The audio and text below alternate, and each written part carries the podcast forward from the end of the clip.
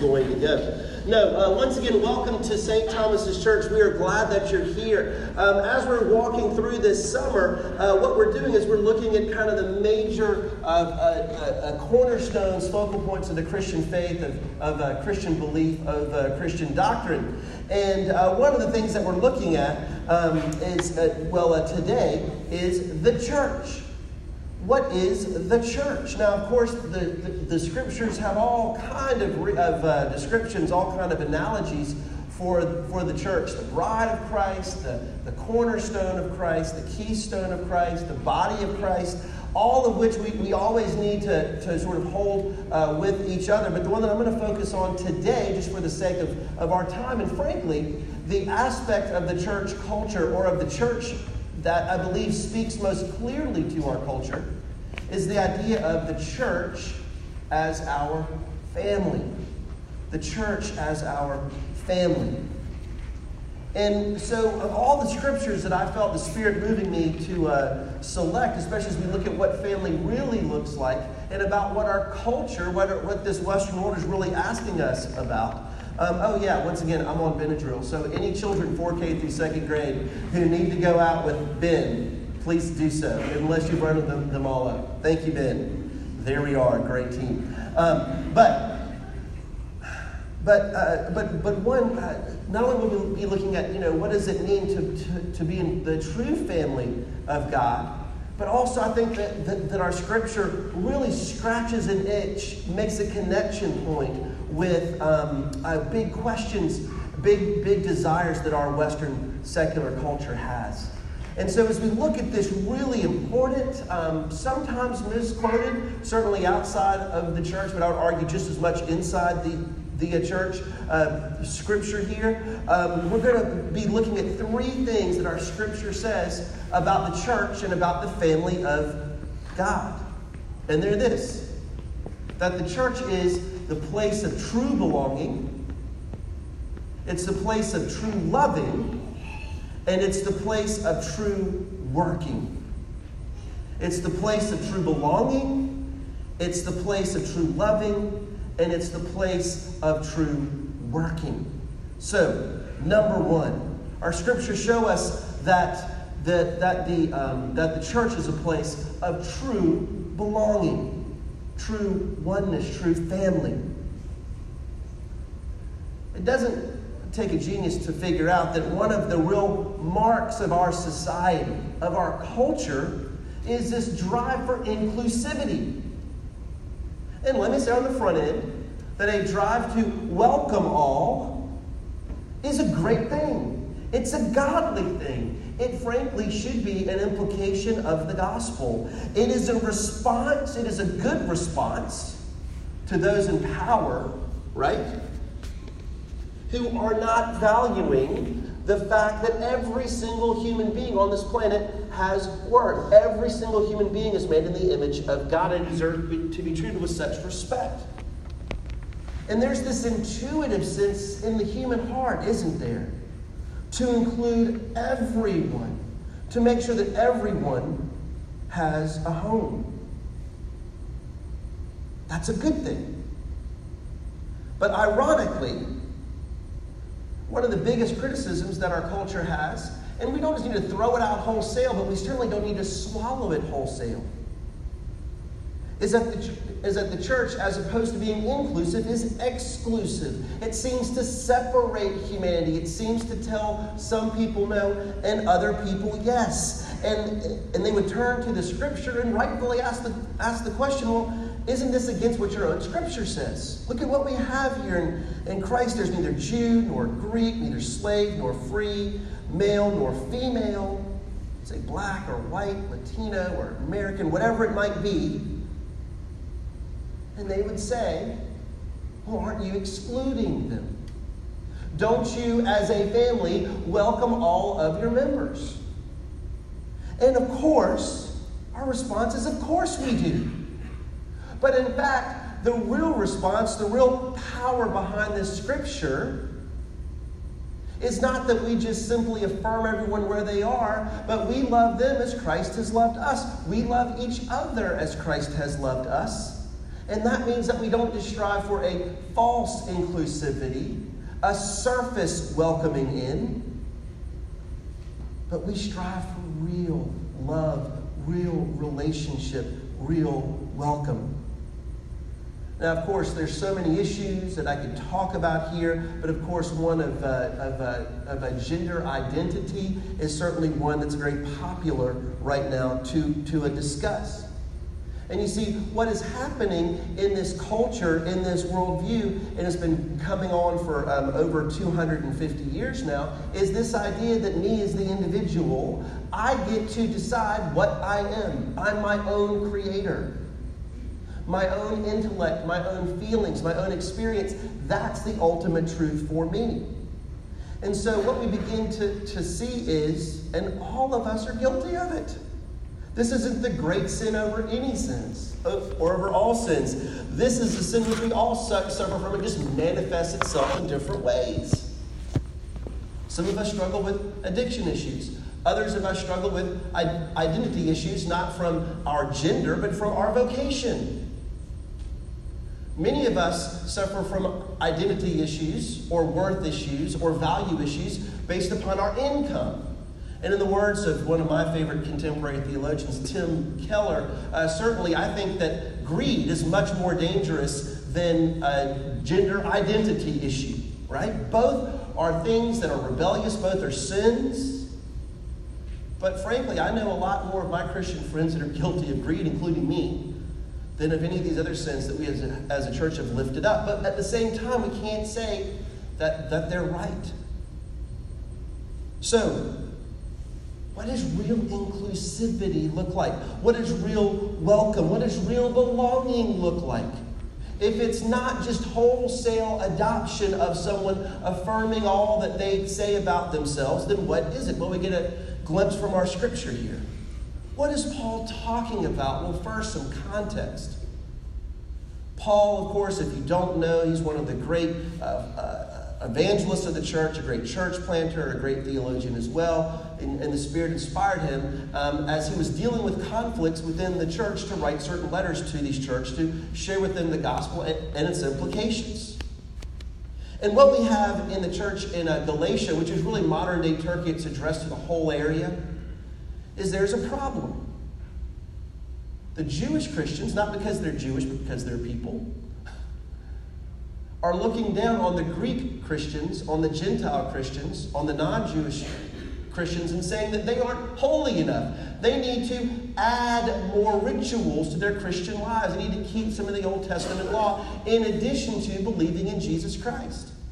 Now, of course, we get other examples of that being reversed in other places, so this isn't a Jew thing at all. This is a human thing. And so, what Paul is telling them here is actually, you are a new family. Right? But now that faith has come, we are no longer under a guardian. What was that guardian? The, the law. For in Christ Jesus, you are all sons of God through faith. Now, that's a radical thing, isn't it? we, we definitely have racial tension in our community, certainly in our state, in our country, and in our world.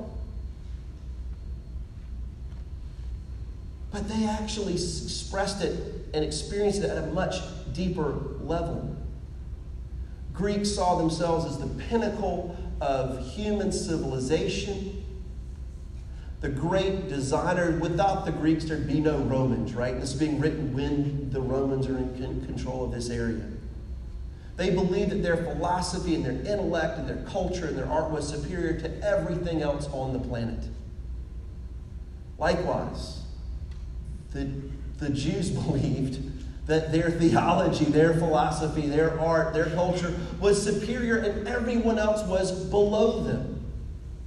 Likewise, your value as a human being was based upon not the fact that you existed, but upon your citizenship. If you were a Roman citizen, you were of the highest class of human being. And then as you went down the uh, various structures that they designed for themselves, you could imprison other people, you could enslave them. And of course, as we talked about, gosh, it's probably months ago now, uh, the fact that women in both Greek and Jewish societies at this time, not because the Bible taught it, but just because it was a cultural practice, were seen as not even worthy to give testimony in court. So there was every possible human division based on pride in this culture at this time. And then Paul, not because Paul's made it up, because Jesus said it. Paul says, you know what? All those old dividing lines are gone.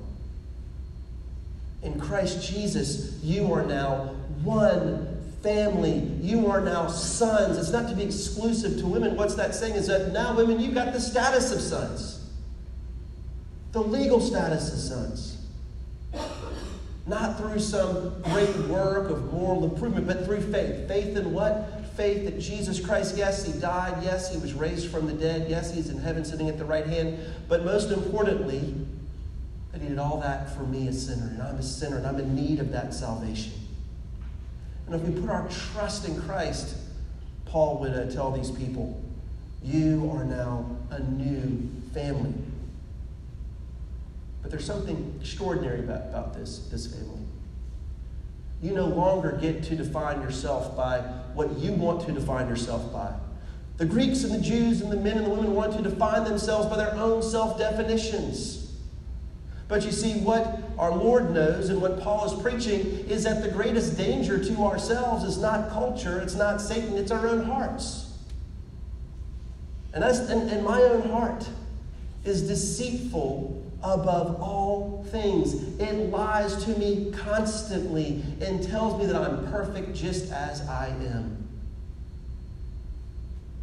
It tells me that the problem is with them, not me.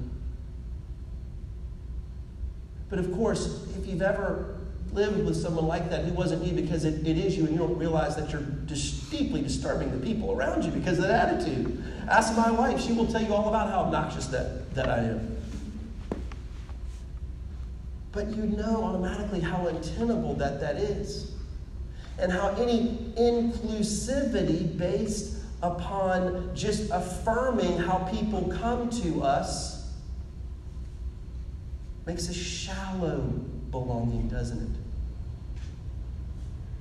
Because there's never any transformation. There's never any giving to each other. There's never any sharing. There's never any being broken down because there is one quality that all of these people share and that they are sinners in need of a Savior just like we are.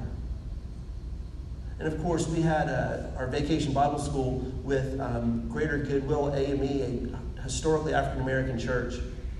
And what's beautiful is we sit in Bible studies for children and Bible studies for, for adults. And they do arts and crafts for the adults, by the way. And that's fantastic. Like, no matter what we do, we're, we're going to have that in the future. So that's so much fun to make beads around the table. It's awesome.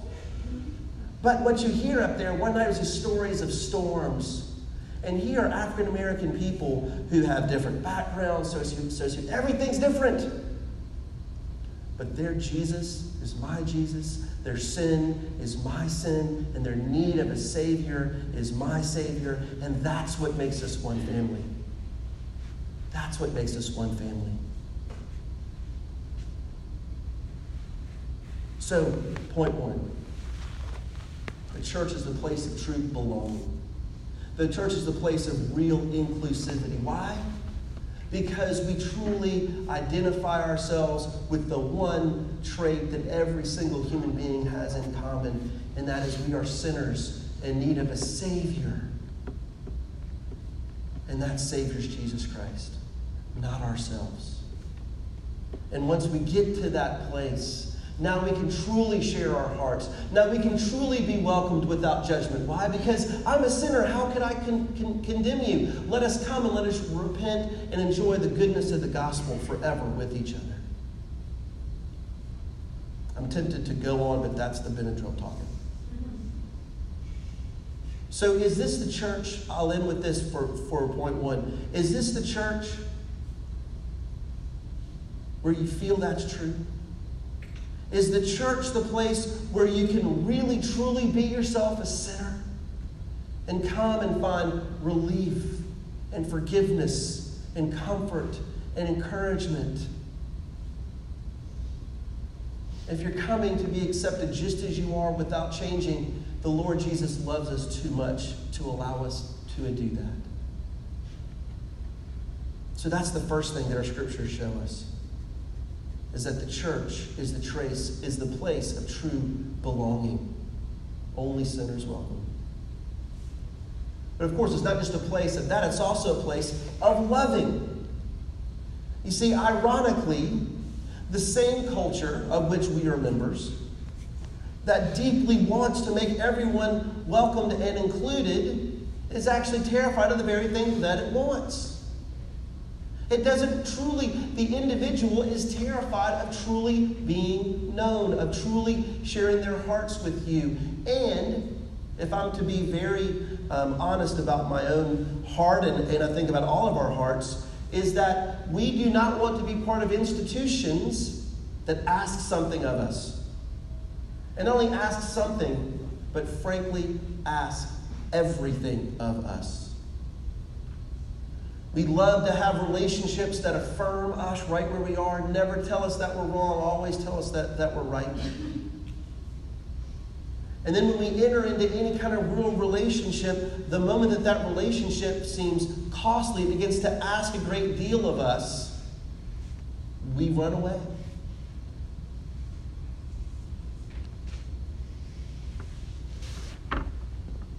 One of the most exciting things that I get to do. And if you want to come join me, love for you to have me. Have, have you. Here we go, it's kicking in. Um, is come and join me here in the mornings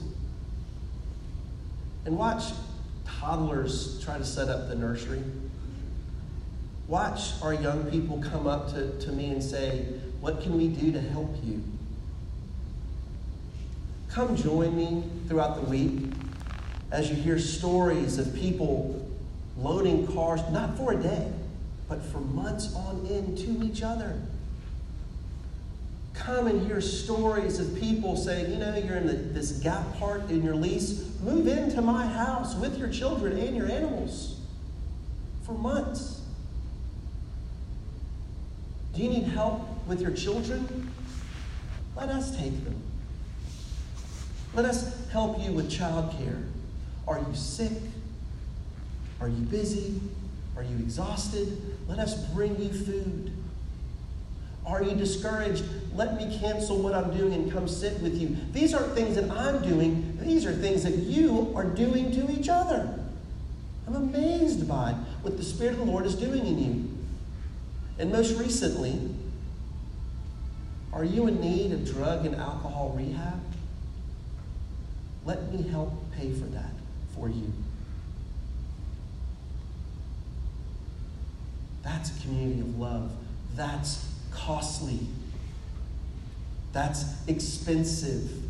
This is what it means to be in a family that asks not just a little bit of you, not just what's convenient from you, but literally because of the Lord, asks everything of us that we would pour ourselves out for each other and truly not just be loved, but learn how to love.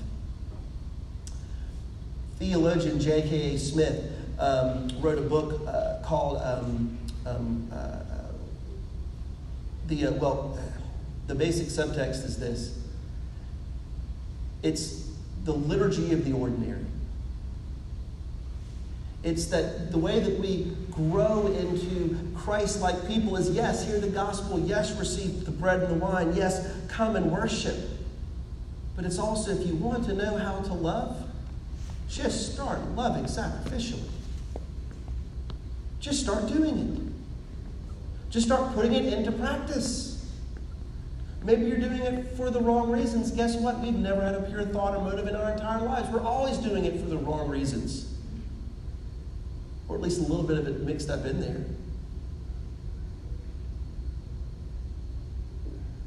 But if you really want to have a heart that's shaped like Christ's heart, yes, hear the gospel, that's the fuel, but also get up and begin to love sacrificially, and it will cost you. And in that process of loving and serving and thinking, you will become more and more loving. That's not an option if you're a member of a church. That's a requirement. That's a requirement. In fact, I would even argue that that is a fruit or a sign of what it means to be a disciple of Christ is that you're actively pouring yourself out for your brothers and sisters, yes, around the world, but most definitely in your local church. So if the true family of God is a place to truly belong, it's a, trace, it's a place to truly love. Third, it's a place to work. It's, it's what I call the family business, right? As, as many of you know, uh, my uh, wife Lizzie volunteers her time over the summer to build sets and scenery and all this stuff um, for uh, the acting company that, that my children are a part of. And Lizzie, of course, comes from a family of incredibly talented people. They can build anything, they can paint anything. Lizzie's sister Tori actually helped design a lot of the um, internal sets in Harry Potter world. I mean, it's just, it's amazing what these people can do. And for years and years, the whole family's been involved in this family business and you walk into the Royal Hardware, you walk into any hardware store in Mount Pleasant, and they know who the Oaks are. That's my wife's maiden name because they're family business, right? That's what they do. That's what they've been raised on from their from the you know my wife was um, uh, uh, uh, shingling roofs when she was seven years old. I'm not exaggerating, right? Um, her brothers have literally been building cinder block houses and pouring foundations since first grade. That's not an exaggeration. This is what they do. They're raising it from their earliest days. It's part of their identity, it's part of their um, understanding of who they are. And you see, as we are part of this family of God, I've talked about two ways that we are blessed by His grace, right? We're truly welcome and we can truly be- belong and be ourselves and be, be forgiven. We can truly learn how to love and love each other. But at the same time, when you're part of this family, when you have the likeness of the Son Christ, your heart is at the same time focused on the world, focused on those who are not yet your brothers and sisters in Christ. And your heart breaks for them. Your heart aches for them. And the greatest irony is, it even aches for your worst enemies. So, what is the family of God? The place of true believing and belonging, where we're sinners broken down and out of that, number two, we come to truly love and serve each other. Without that, we have no church at all.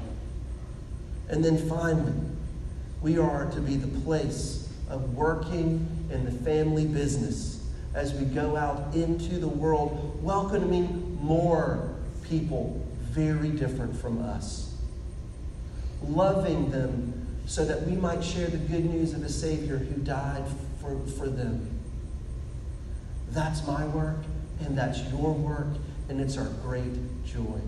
And this is what the church is as the family of God. And this, of course, is good news for us sinners indeed. Amen.